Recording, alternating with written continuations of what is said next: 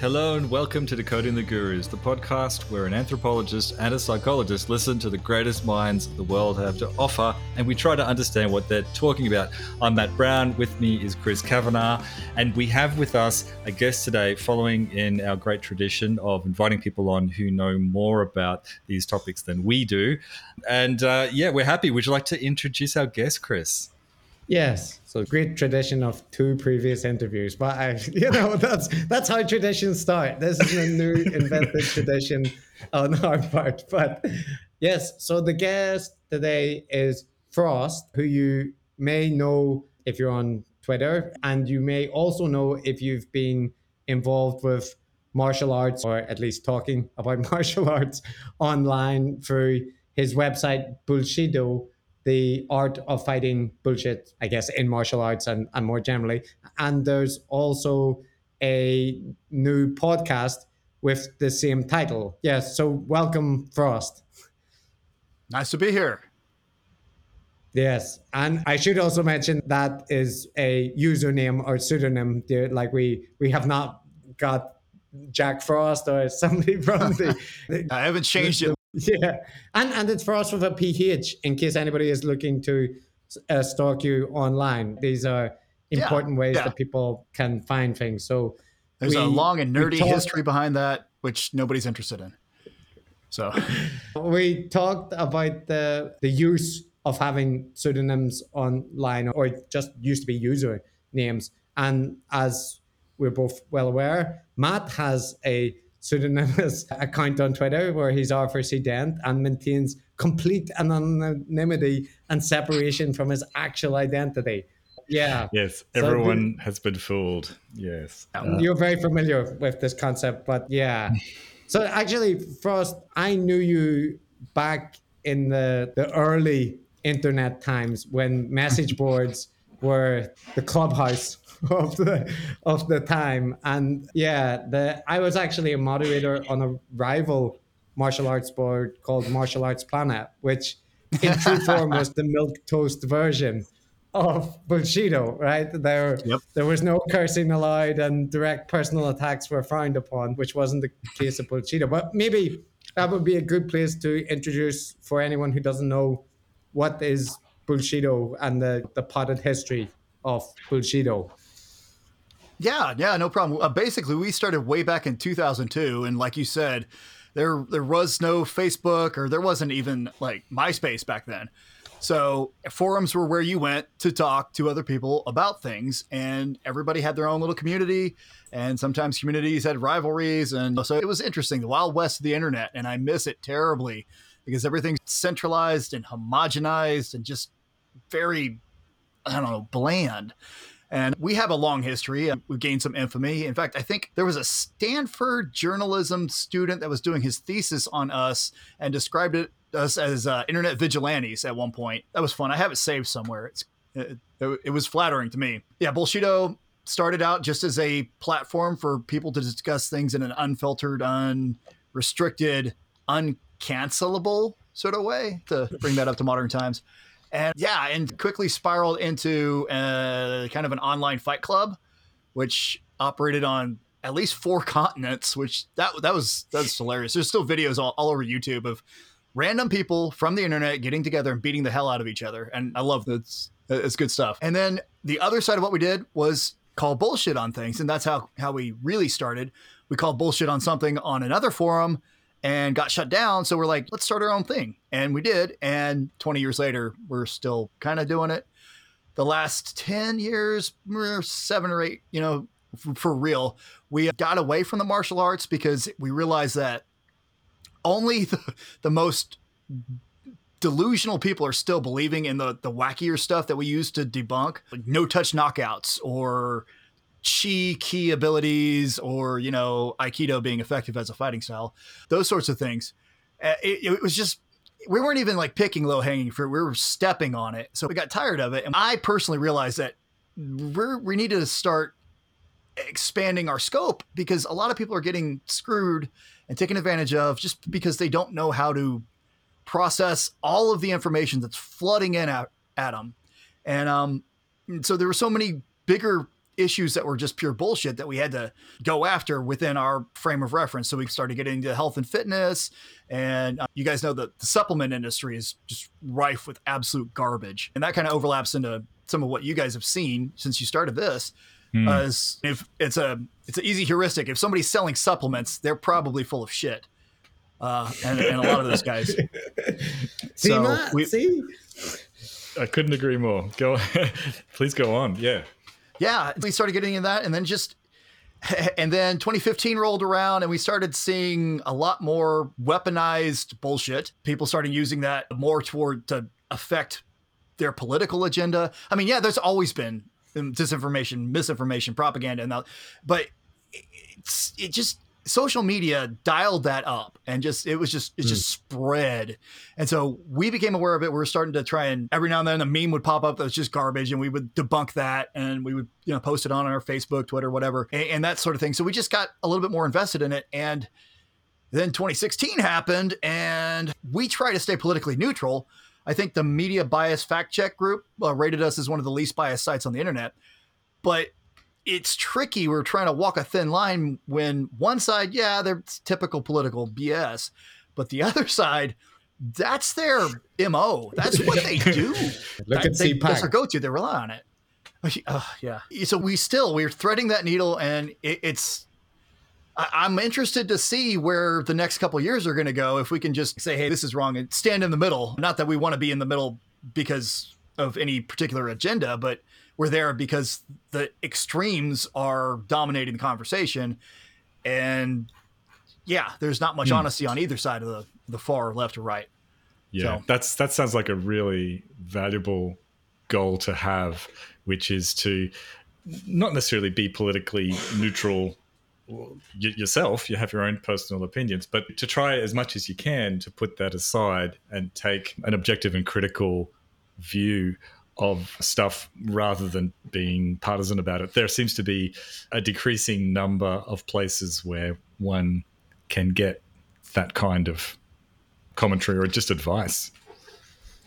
Yeah, and, and we don't run ads, like, so that helps. So we have nobody trying to you know push an agenda through us. So we're just we get a couple donations here and there, but mostly I fund it out of my own pocket, which you know. So yeah, we're not beholden to anybody. The like I like you said when you when you try to take a more objective perspective on it, I, I think that the mistake that some people make is to imagine that means that you have to spend 50% of your time criticizing the Democrats and 50% of Republicans. But like you said, and you've commented many times as well, the, it isn't an equally distributed amount of bullshit at the minute, like with with Trump and the and the Republican Party by the looks of CPAC. The like one side is really heavily invested as its identity rather than it being uh, something which deserves criticism and is incidental. So yeah, I, I think I've talked about a distinction between centrism or, or just moderate left or moderate, and then the enlightened version of that,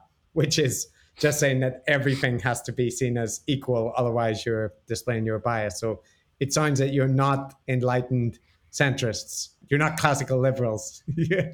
No, no we're it's wherever the bullshit lies. The only the only caveat to that is that we have to, like I said, thread the needle because if all we do, if all we did for the last four years was post about Trump, and I try to avoid the guy's name as much as possible. If all we did was call out the BS, even if there were only there were 99 Trump BS things, news stories, and then one, I don't know, non-Trump thing on the left, it would look like we're doing it. So we have to do that balance yeah. editorially. But yet this balance still was towards the right because come on. yeah. Well, the, so there's a whole bunch of stuff I want to ask you about, but going back to the earlier era when you were more focused on the kind of frauds it might be like a, a, harsh word for it but but at least the people that were prone to hyperbole and and there was a significant amount of martial arts gurus around martial arts communities. Both, I think they're overrepresented in traditional martial arts, but they also existed in mixed martial arts and even sports where there is a sporting aspect of it. So I wanted to ask you from those experiences, do you see the kind of modern gurus the that we see in the political sphere or the health and wellness sphere? Is there a big distinction between the kinds of characters that were active in the martial arts sphere, or is it there's very much a continuum and they're they're all doing similar sorts of things? I think they it, it operates on a certain level because they all those gurus, especially in the martial arts, appeal to aspirational ideas about what you want to be, what you want to be seen as. And for a lot of guys, a lot of guys that don't really have any status or anything that they've really accomplished in their lives, martial arts super appeals to them because at least they can beat their chest and puff it out and pursue some sort of status by having the illusion of being a tough guy or a badass. And that's what they sell, period, in the martial arts in general, except for the kids. And that's like self discipline and that kind of nonsense.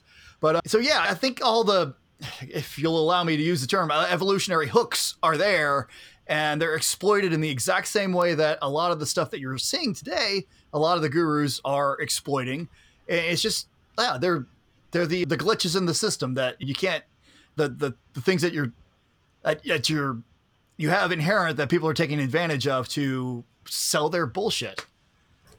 Yeah, so that's an interesting comparison, isn't it, between the, the martial arts field and more the health and wellness. And there's a bit of overlap, of course, with the health and you know supplements and improving one's body.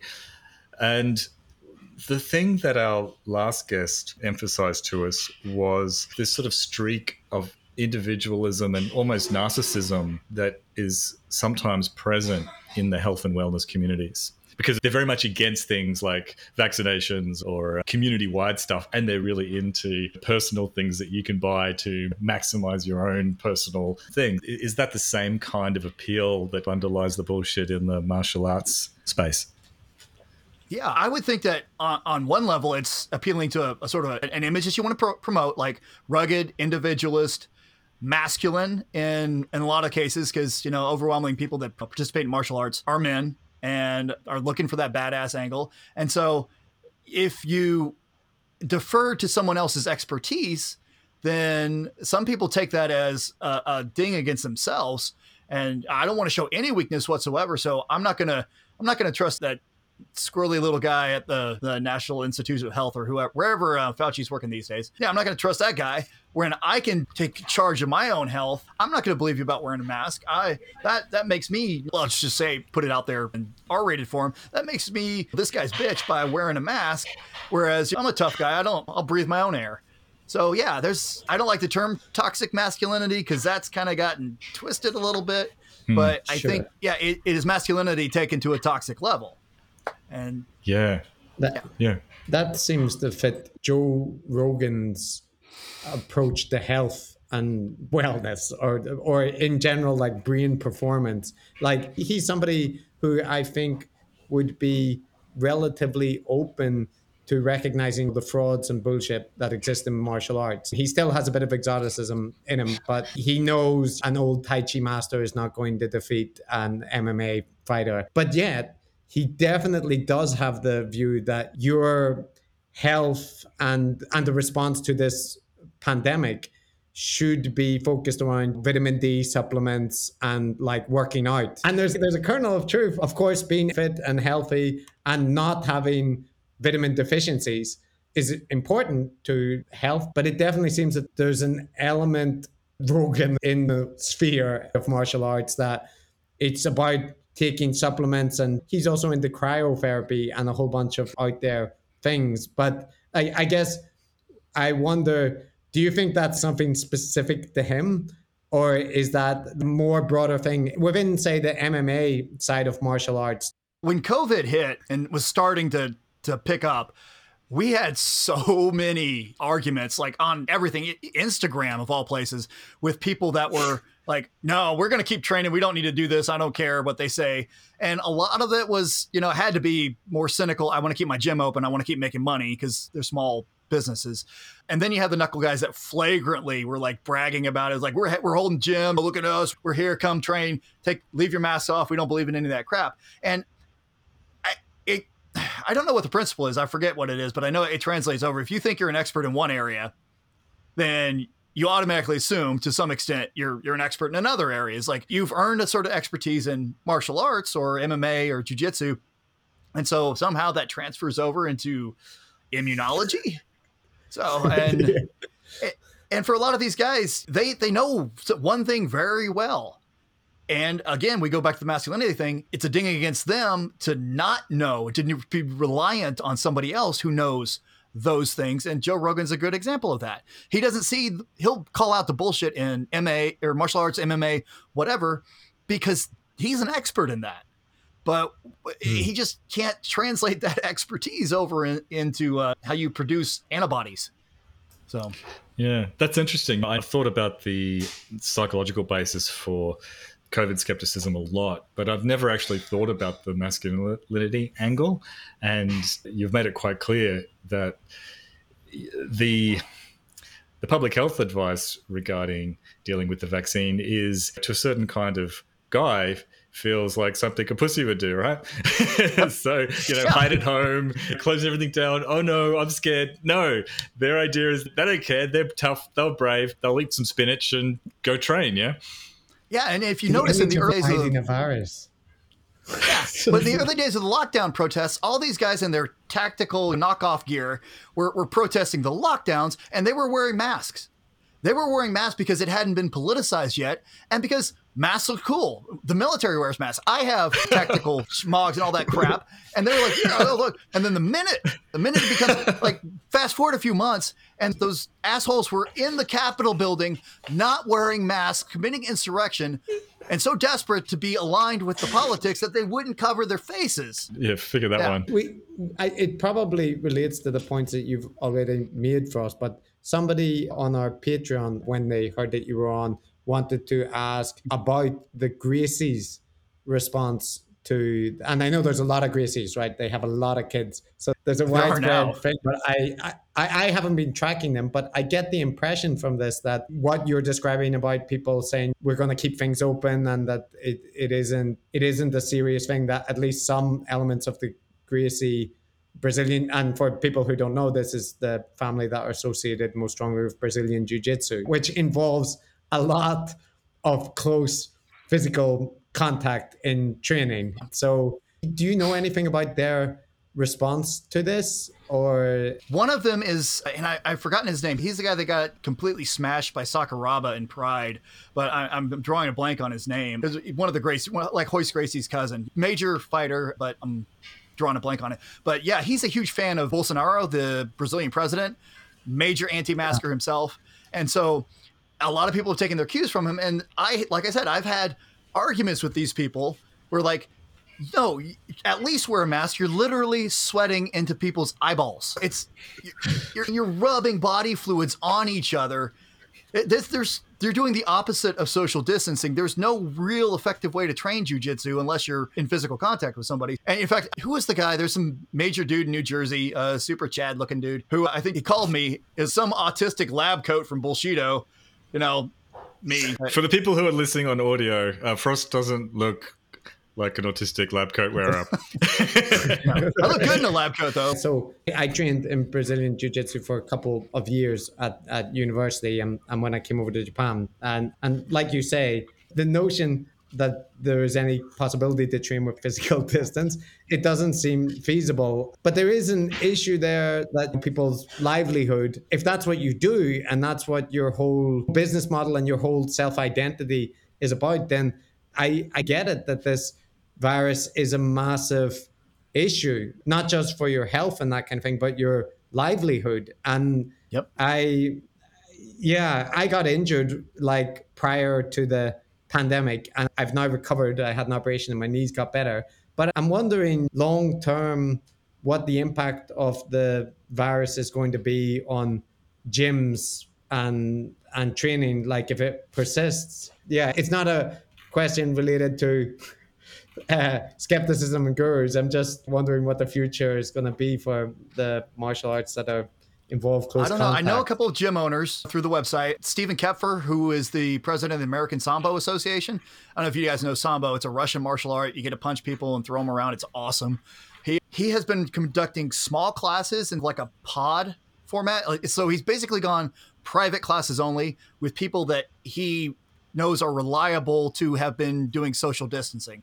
So the pods mm model there's no perfect solution to anything. It's just there are better ones. It's risk mitigation, not a risk elimination with this. Yeah. So uh, I know people that are training. There's a couple like there's a couple sambo competitors in town. Austin has you throw a rock, you hit a jujitsu school. A lot of them are doing the responsible thing by having groups of six. These are the people. We're committed to social distancing. We're going to do all the best we can.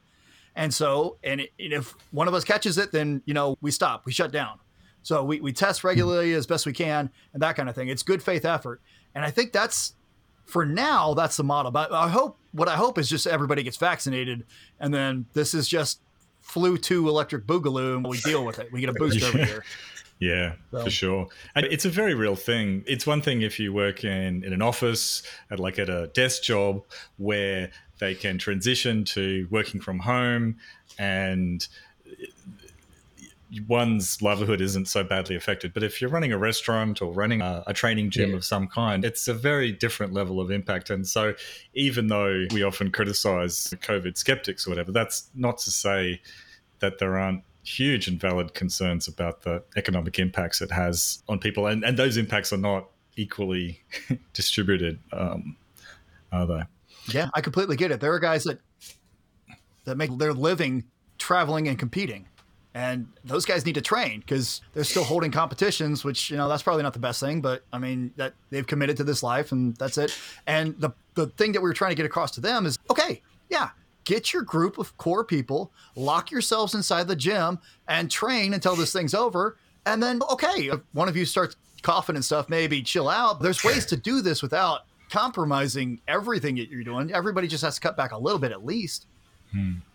Okay, so it feels like there's a bit of a false dichotomy in general around coronavirus and coronavirus skepticism, where like the skeptics' presentation of the people who are supportive of public health measures is that they want lockdowns to continue. They don't want anything to open. They want they just want this the government to control them, and they're willing to accept any any deprivation to just save one out of hundreds of thousands of people. And the reality as far as I see it, is just that everybody thinks that these restrictions are shit. Everybody wants them removed as soon as it's possible, but there's people are just willing to acknowledge that uh, there's like measures that are extremely inconvenient, cause problems for society, but until we get a handle on the vaccination, that they're necessary. But now we might be getting there. Something optimistic might be around the corner. Maybe. And you guys have done so much better than we have up here. I don't know what, I think I have some ideas what the problem is, but I, countries on that side of the world, they, have got this okay. They're pretty good. New Zealand's running around without masks. They're having barbecues. They're going to baseball games. Taiwan, what they had like fewer than 10 deaths the whole country. Vietnam, the same thing. And that's what I'm trying to get across to some of these people is, yeah, okay, I, I, nobody wants to lock down. Everybody's got to go to work. But if the entire country just somehow came together and just stayed the fuck home for a couple weeks and just didn't just ordered some shit off Amazon, just chilled out, we would have we could have kicked the crap out of this. But no, the minute the people the government came in and said, "Hey, maybe you should stay home." We had our uh-uh guys that ran around licking windows and rubbing on doorknobs and just doing whatever the hell they want, kissing rats. Just we America. know how you Americans feel about your government yeah. the whole world knows how America thinks about its government. Um, and, and, this is coming from somebody that I, in my younger years, was a raging libertarian. I had a copy of Atlas Shrugged. I was like, "Yeah, everybody live. I'm going to live my life for myself." And I, I voted for Bush. So I, I'm, I'm, not, I'm not like Mr. Lefty with a Che Guevara shirt or anything. I no, I, I, I have look. I personally have a lot of sympathy for libertarian thinking too. Like, I feel if I want to take magic mushrooms and go for a hike naked in bear country, then I don't. That's up to me. You know, that's my choice. I like that. So um, that's a very anyway. specific example. That, but, okay, um, I've been thinking that's been uh, that's been on my mind. just just for the added risk factor. Okay, I've been I've browsed bullshido.net before, but I was just browsing again this morning, and it, it, it's a great website. People should have a look, and it's impressive the variety of topics you cover. Like it's health and fitness and anti-vaxxers, as well as the political, the kind of arg- bullshit that occurs in arguments and and so on. And it's just uniformly a, a rational sort of science based approach that you're communicating. So, you obviously have been up close and personal with this stuff, not just in martial arts, but in other fields too. And what I wanted to ask is whether or not you had a rough mental model or theory of what's what's going on. And I'll, I'll explain what I mean by giving you mine. Like my baseline rough description of what's going on is, is people tend to be easily deluded or delude themselves on specific topics. Yeah, whether it's wearing a mask or or not wanting to take a vaccine, or that some supplement is going to just do amazing things for them, because they are congruent with their worldview their basic worldview, how they look at the world, that specific belief presses the right buttons and makes them feel more comfortable or somehow supports their general worldview.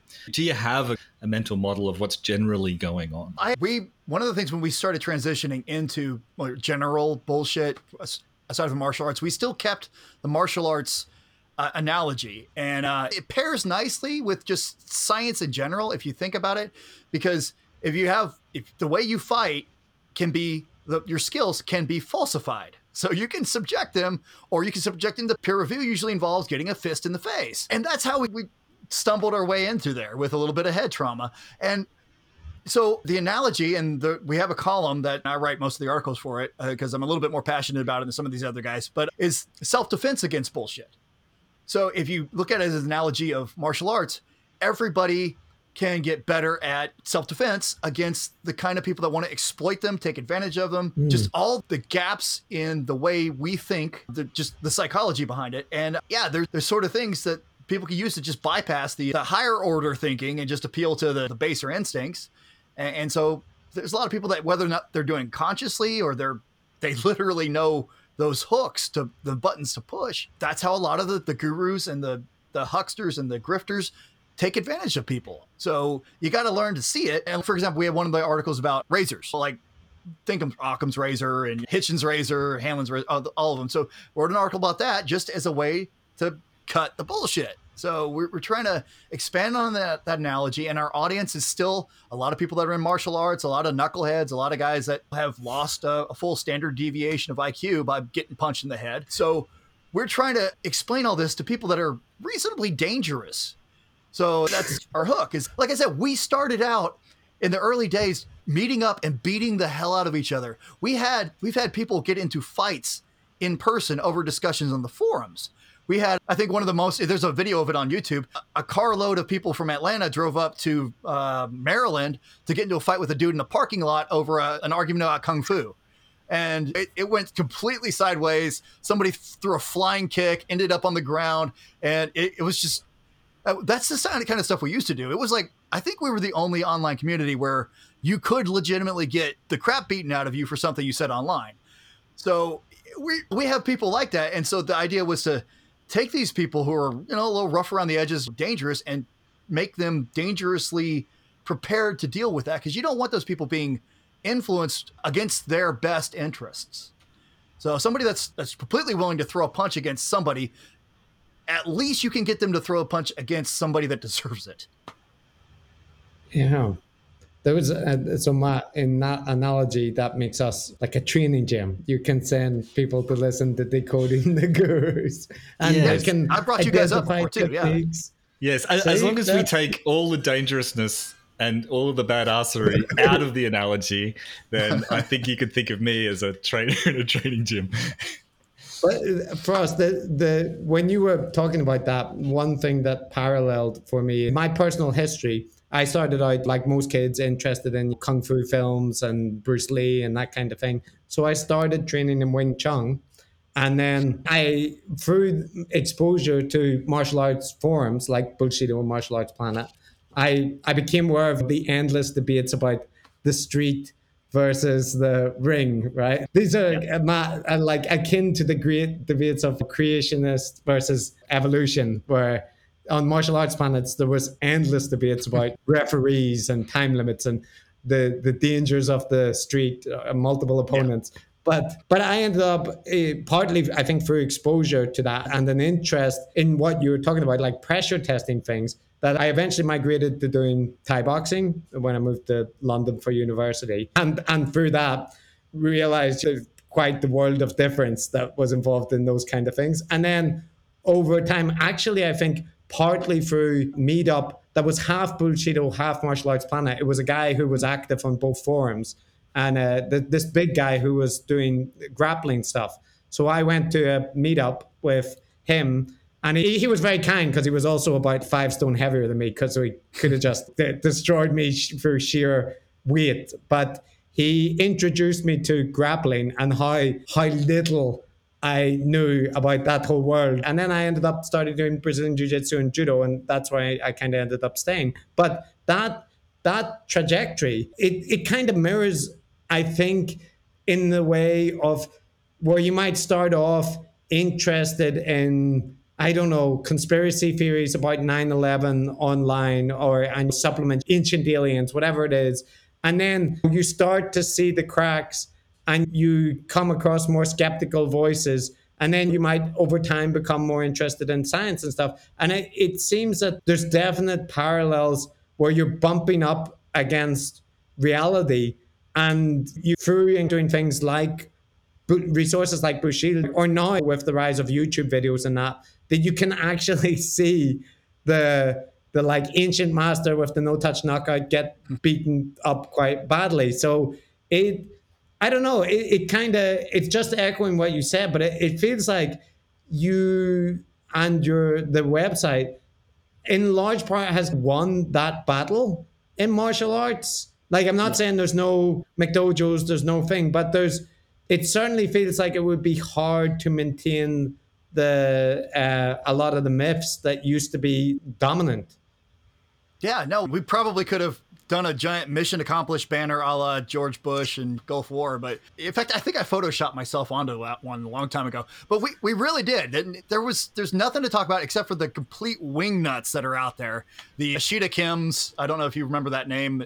He was a ninja yeah. master. Wrote a bunch of ninja books in the, in the 80s. Yeah, we, we tracked him down. He was a dude named Bradford Davis living in a trailer in Florida. It was that was neither Korean or Japanese, like his name. And Steven yeah. Seagal as well. He has ah, featured on your website. Yeah, we, we went hard against Steven Seagal because a lot of the people are friends of friends or associates with Gene LeBell. And I don't know if you know that story. And I, I love bringing up the story because it's like third hand it, for me. But yeah, Steven Seagal was on the set. Gene LeBell, judo master, stuntman legend, just the guy is amazing. He's been in like so many films, background characters. The guy that's getting thrown through the window. Anyway, was on the set of one of the Steven Seagal films, and as the story goes, Seagal was like bragging that nobody could choke him out, and so Gene LeBell's like, okay, he put him in a choke. Obviously, Steven Seagal couldn't get out, and there was a was a sort of a brown pants result that involved lawyers and threats of lawsuits and yeah but the story got out and so you're retelling it because fuck steven seagal that guy. yeah, and he's a good example because like he also went from the kind of all the horrors if you go into his history of what he what he did in Japan and various things. He, I, am sure most people don't pay that much attention to him, but he ended up like uh, a Putin apologist. Basically, any reactionary political movement, he's happy to be in the mix there. So yeah, I think he gave yeah. up his U.S. citizenship and he's Russian now. So whatever. Good. Stay.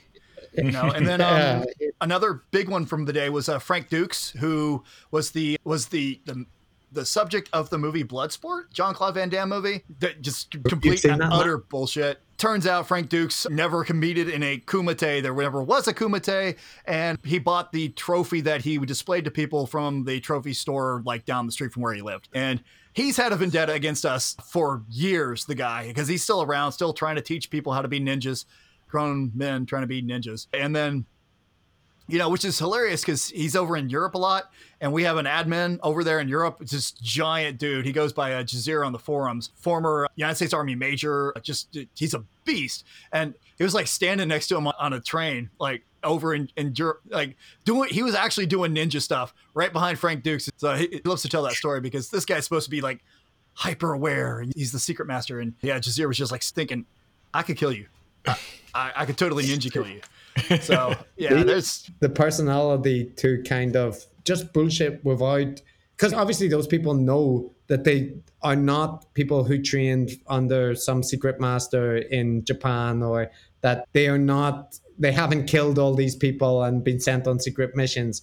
But but they don't they're able to you know lie and and seemingly in a way that they feel very convinced of what they're lying about. And the only thing that i can think of apart from in health and wellness where secret tantric masters or there, there's a lot of the same kind of things in play. But like you said at the beginning it's now now that in mainstream politics uh, people just lie and exaggerate and trump is the, the best example of it but he's just leading the vanguard of it, what it feels like a kind of new wing of politicians who are completely okay with just bullshitting about their abilities and experiences. Yeah. So, yeah, the the I, fact of this extending out of martial arts definitely seems your expertise is necessary. yeah, no, and, it's the same. It's seamless. It's the same tactic. They prey on people who have a need to feel some sort of identity, to connect with, with a tribe, to see themselves as having some sort of status in the world where they probably don't. They probably work a menial job, their, their home situation's crappy. Maybe they got stuffed into a locker in high school. They need to feel something. And it's the same thing that maybe Trump tapped into is a lot of the, the people that are seeing their options in life dwindle. They're seeing some of their privileged statuses become more equal to other people. They're seeing a lot of stuff happen and they're losing things that uh, that they had, and now they're seeking some sort of thing to make them feel strong about themselves, and that that goes. That's a playbook that's been in use for at least since the 30s. So, yeah, that sense of grievance and and uh, resentment is a strong one. Yeah, it feels like there's two ways you can go with, with any topic, whether it's health or martial arts. And you, you were talking about how martial arts is naturally suited to an empirical scientific approach if you really care about winning. So let's say, or if you really care about, um, you know, being being strong, uh, physically strong, then you'll care about nutrition and you actually care about the genuine stuff, and you'll be strongly motivated to discriminate the stuff that works from the stuff that just sounds good. And, and, funny story, somebody who is arguing against the empirical peer review of sparring is something somebody that's very uh, well known to you. And uh, this was. And uh, Chris brought it up to me, and I had not seen this before. But yeah, our, our good friend James Lindsay had, like a decade ago or so, posted an essay which referenced us, like my website, as a bunch of people that were just trying to push their sparring mentality on and I, I, I don't remember the exact quote, so I don't want to you know misrepresent him here. But he was making an argument against the need to have the contact sparring, to have that peer review, to subject yourself.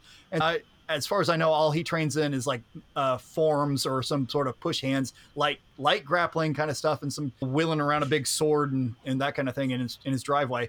But I may um, have seen that. I may have seen something along yeah, those lines. So I mean, that was the other side of the argument. And so uh, we upset a lot of people by saying, yeah, you need to actually test whether or not you can do what you think you can do or you should do something else. And and it's hilarious that he, as the defender of whatever he's going off with these days, yeah. was on, on the really the wrong side of that issue. I, personally, I'd love to fight the guy. Just I, I think that'd be hilarious. So, you know, I'm just throwing it out there, James. If for some reason you're listening to this, let's do it, man. UFC United Unified MMA rules. There you go, everyone. But, Nobody no. expected the decoding the gurus to be the place where the throwdown happened, but there I'm you go. you out, man. I, Somehow I don't think this is going to go down. Yeah, I, I did the same thing to Alex Jones, and he's local, so I, am sure the word never got back to him. But man, you'd even have a, you should have a better chance there because of the amount that he never endlessly praises his his physical prowess and like fighting ability. So, which if you've yeah. seen the guy, I don't know where he's getting that assessment from. he looks like a bag of old ham. So he's a, guy. Accurate. But, I mean, that would not be that would be hilarious and would be fun, but it would wouldn't be fair. So I yeah, no. I, would still fight. Jim's, a, Jim's a young guy, and with a high. I have a story about that. About Alex Jones, though. Apparently, he did show up at a jujitsu school where a buddy of mine was a was a senior student there, and he uh, lasted exactly one lesson. So, according to the, the story that I've been told, so I'm going to take it with a grain of salt. But yeah, so he he got paired with a 130 pound female blue belt uh, on his first day, and she wrecked him, and he never came back. Yeah, that's a very familiar uh, like thing for anybody that trained in jiu-jitsu for time that there are people that come with a very aggressive attitude and they tend they either learn quickly to to drop that or they just don't come back that's really common Do, do you want to know whether or not you're good and then refine that, or do you want to just feel like you're tough? So it's a really good just way of sussing out somebody's character. I, I love it. There was a question I had as well, Phrost, about it. Again, this might be like availability heuristic in effect, but I noticed it hasn't applied so much recently. But in the past, like Sam Harris had started training in Brazilian Jiu Jitsu and he would talk about it fairly often. And he, in some sense, he was making a point similar to what you were about that this is testing your actual ability to to fight, right? Or you're you learn quickly that you're how uncoordinated and how easy it is to be choked by someone or this kind of thing. But then, Matt, I don't know if you know, but Russell Brand is also into Brazilian Jiu Jitsu and he was talking about that. And I noticed, I know that just Brazilian Jiu Jitsu became popular. So it was a lot of celebrities were doing it and talking about it, like Anthony Bourdain as well, and so on. But I, I wondered if you noticed something of an overlap between the kind of rationalist IDW type, like the people who might take the attitude that you're talking about, like testing things, and and as a result, say MMA and arts that have sparring are important, or was that purely just an overlap that came about because it, it was more in the cultural zeitgeist? I've noticed there there's two tiers of people that participate in Brazilian Jiu-Jitsu, for example. There's some really smart dudes that have gotten into it. I've known they've, they've come through the forums. They're they've gone off. They're, we have one on our board of advisors who's a, an immunologist. But yeah, they're they've gotten into it because they do realize, hey, this is effective and it's good for me and it's a good thing. So if I'm going to train in something, I have a limited amount of time. I'm going to do something that's probably got the least uh, risk, a reasonable risk of getting you know injured while I'm doing it. So probably not going to get punched in the face every class I go to, and then something that's going to be actual, useful, and effective. Brazilian Jiu-Jitsu fits that niche, so it attracts a lot of smart people. And yes, there's a little bit of something in the zeitgeist about let's just come through. There's a little. Joe Rogan has a wide audience. Sam Harris has a wide audience among people that are a little bit consider themselves smarter, at least. Yeah, there's a lot of overlap. And then you have the whole middle-aged white dude thing too, which you know is also a factor because there's a ton of them that do Brazilian jiu-jitsu, and it's kind of yeah. So it, it overlaps. It's sort of like a martial arts intersectionality kind of thing. Yeah.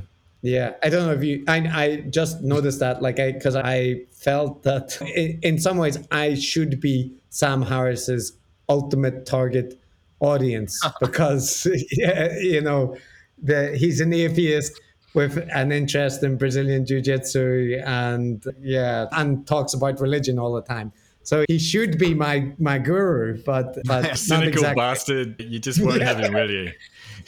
I didn't. I actually used to. I used to have a sort of contrarian streak where I defended him against the people in my discipline because he was seen as like amongst the cognitive science of religion people. They treated him as something of a punching bag. That that his view was really unsophisticated. But I always felt within my field, within the academic field, that the basic point that there are plenty of religious people in the world who are genuinely motivated by their beliefs and that doctrines that are extremists can can believe in things which are harmful and not motivate them to action. That's not the whole story, but I felt that my field was a bit too much focused on saying anybody that has that view is has a very superficial grasp of things. But but unfortunately, the more you pay attention to Sam Harris, the more you you see like severe cracks in his the level to which he applies skepticism and, and does research. Yeah. So anyway, I Joe Rogan in a sense. So yeah, he's like Joe that's a- Rogan with like you know description.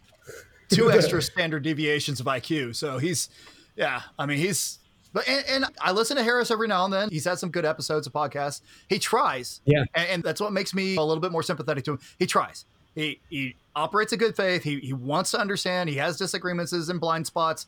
And by, I'm certainly no academic at that level, but I, I see the merit in what he's trying to do, and it's good. And I, I I was super proud of him. We he disowned the IDW because it just went off the rails. Yeah.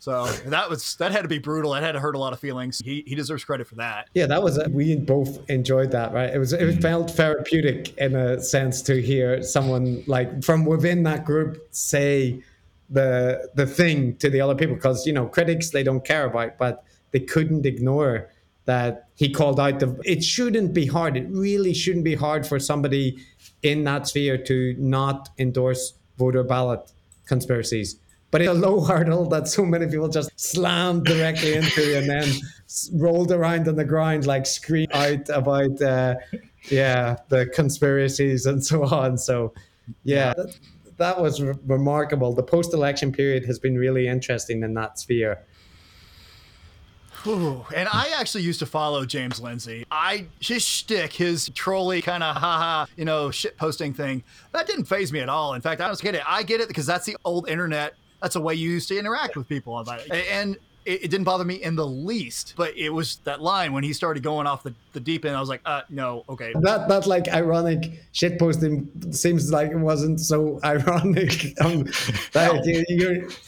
That, this is actually this was a point I was I was thinking about recently with the rise of Clubhouse and this recent incident. Matt, I think you're aware of this as well. About the there was a room on Clubhouse taken over where Bret Weinstein and Michael Tracey and various he- heterodox or IDW type people were present. And they invited up somebody who was more social justice inclined, who complained there was only white people um, in control. And then they complained that there was only white people with moderating abilities. And when they were granted moderating abilities, they kicked everyone off the stage, invited all their friends up and proceeded to kind of lecture and berate the various people about the yeah being being racist and equating evolutionary biology to eugenics and so on and like that incident is it's so stupid it's internet minutia but it the thing was that it came out of that because I heard several people discuss it on podcasts, and I'm sure there will be substacks dedicated to dissecting the event and YouTube videos about the, the great takeover of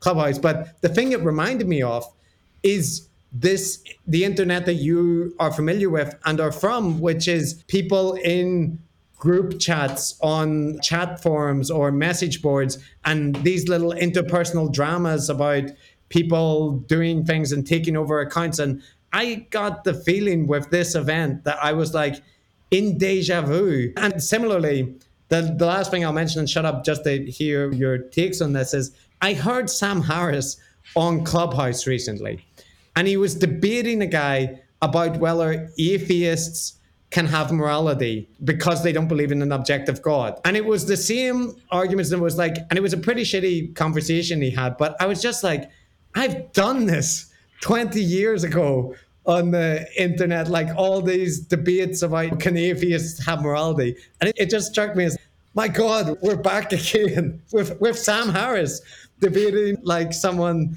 so yeah, I, I wonder what your take is on the differences of the web 2.0 versus the old internet and whether it's just the same shit. I mean, I am biased. I think everybody should just go back to forums because I, I have one. So that would be great for me. But I, I do. I think we need to decentralize, like just have, have everything back to sort of little niche communities where uh, you can have, if you want it highly moderated and you just want people to post everything and cite their sources in APA format, okay, you, do you over here. And if you just want people, I don't know, posting videos of themselves yelling at the screen, then you do that. And you can run the forum for the types of discussions that you want.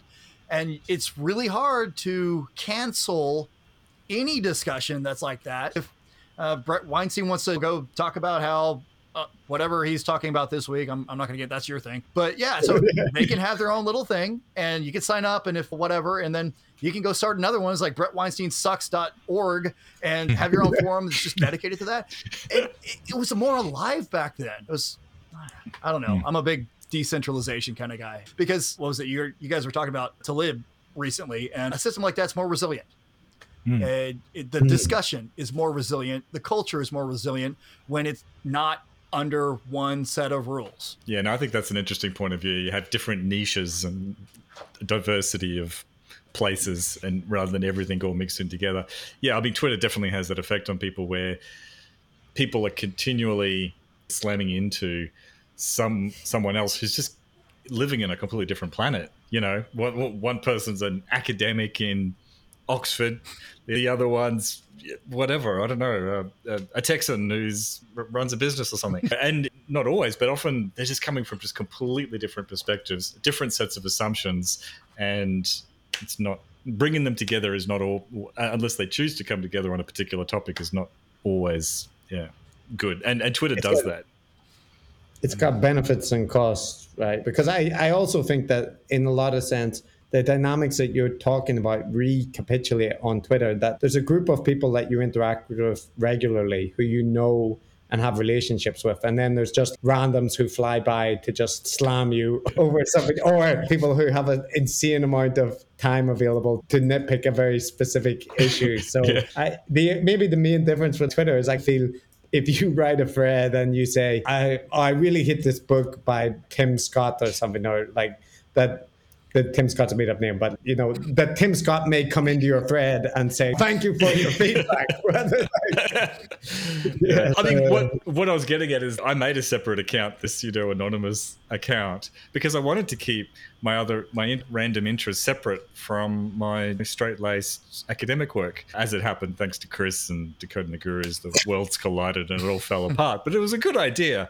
But now, even now, I'm followed by I followed by people who are into coding statistics and R. There's a good number of them. Culture warriors, and I could be you know when i say something now i've got to think how is how are all the different segments reading this because yeah so i like the smaller communities is what i'm saying i can see the benefits yeah so i don't want to take up all your day for us especially since you kindly stayed up late for us. But i like the metaphor of the kind of training yourself to deal with like the bullshit that is out there in all the different spheres and that there i really think there is a nice analogy even just from a rhetorical standpoint of people training their mental abilities to to point out or to recognize gurus and recognize bullshits. And i realize throughout this conversation we've probably uh, touched on a whole bunch of things.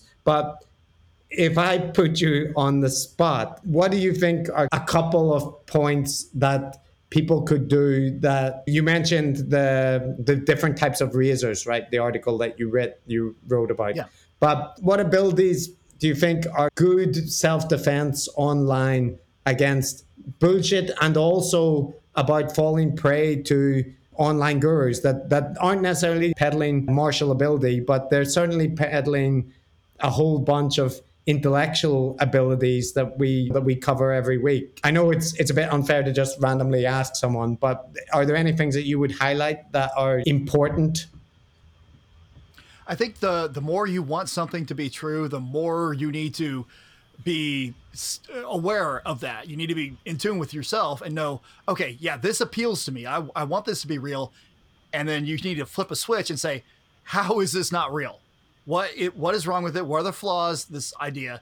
if this appeals to me on one level, why is it appealing to me on that level? It does it make me feel something? Do I want to identify with this, or is it appealing to me because I feel genuinely feel that there's a grain of truth in it that I'm going to go explore and see if, if, if it holds up. So you kind of it's just basic the skeptical principles about stuff, uh, and that you got to be more skeptical with yourself before anything else. And it's like I said, a lot of the gurus, they might not literally be selling something, but they're selling themselves. They're selling their personality. When it comes to reading the news or getting information about what's going on in the world, I, I try my, my thing is to point out now is if somebody is putting their face in front of it more than the, the information, if you're watching a video and it's just a guy talking at the camera, you're not being informed as much as you are being charmed. So, and I don't agree with this guy's politics, but there's a video YouTuber called Renegade Cut that does a lot of breakdowns of movies, but he also gets into philosophy and stuff like that. And he never shows his face in there. It's just presenting information. He presents sources and ideas and arguments, and he's not trying to charm you with anything other than the content. So that is a good model for a, a heuristic to say, hey, okay, am I being charmed or am I being informed? And, and mm-hmm. that's something that's critical now because half half the people out there get their information from some guy sitting there talking at a camera. And and they're like they're getting their opinions and then they just go off out into the world, out into social media and they regurgitate what they've heard of some lesser variation of it, and then it, then we just have a bunch of noise rather than signal. We have a, a lot less discourse. We just have just battling like meme content, and we got to get past that. We got to try and suss out the arguments, the, the differences in what we, we think is true, figure out what is true, and then just base policy on facts. Mm. So uh, if everybody can decouple what they want to be true from what their best effort towards understanding is true, uh, then I, I think we, we already have colonies on Mars by now. Yeah, I think that's really well said. I've often thought that myself, which is that the the biggest obstacle to getting a clear view of something is yourself and the things that you want to believe, the things that make you feel good to believe, make you feel self-righteous and and confident and all the other good things that come with with with having these opinions. And there's a, a classic psychology paper which is called uh, Idea, Opinions Are Like Possessions. So, in the sense that possessions can give you a feeling of security, can give you a feeling of status, and, and all of these other things that, that we use possessions to signal, both to, to, to give a feeling for ourselves, but also to signal to other people. He proposes that ideas and opinions are the same thing.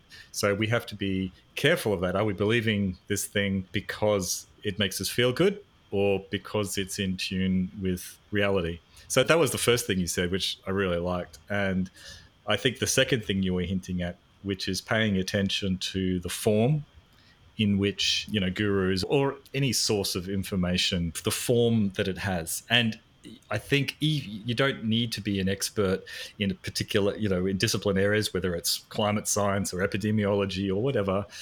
But if you pay attention, you can see the form and the style that they're using to be convincing.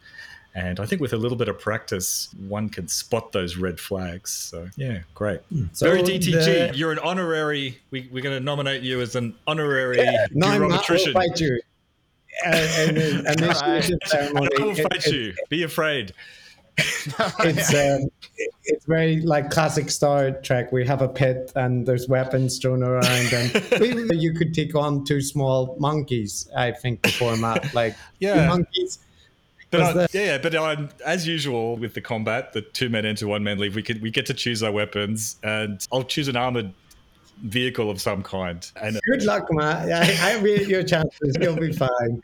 But the but there was I had an idea. We can always like completely cut this out if it doesn't work. But I enjoyed this when I asked Matt about it on the Patreon. So from the gurus that we've covered first and or gurus that we don't know so like if you haven't seen the episodes feel free to just you know pick anyone that you like i wonder is there anybody like if you had to if you were forced to get dinner with one of the online gurus of the modern age who would you select as like for whatever reason whatever your personal reason is just with which guru would you sit down to have a nice dinner with?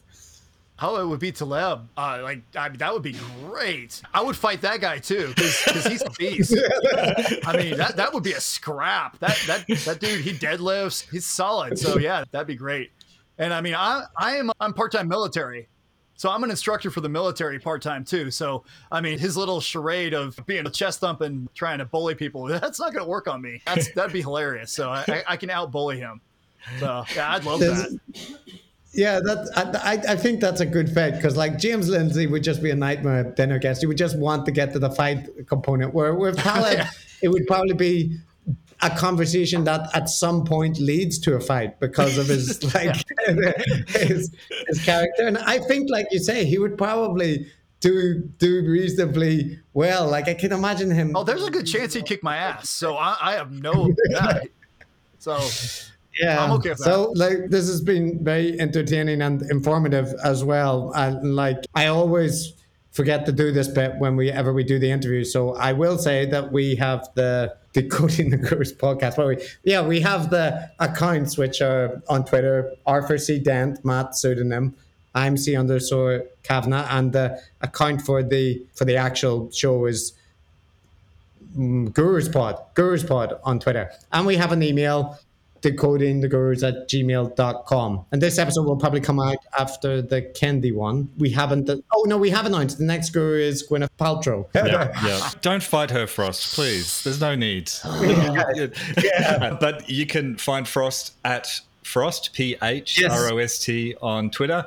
And also uh, check out uh, his website, bullshido.net. Um, and if there's any other links. And the podcast yeah, any other links you want to share there uh, for us, uh, we will put them in the show notes. And uh, thanks very much for coming on. The the other thing I forgot to mention was that the podcast that you have, Phrost, I've been listening to it, and I can't remember the name of your co-host, but you have like.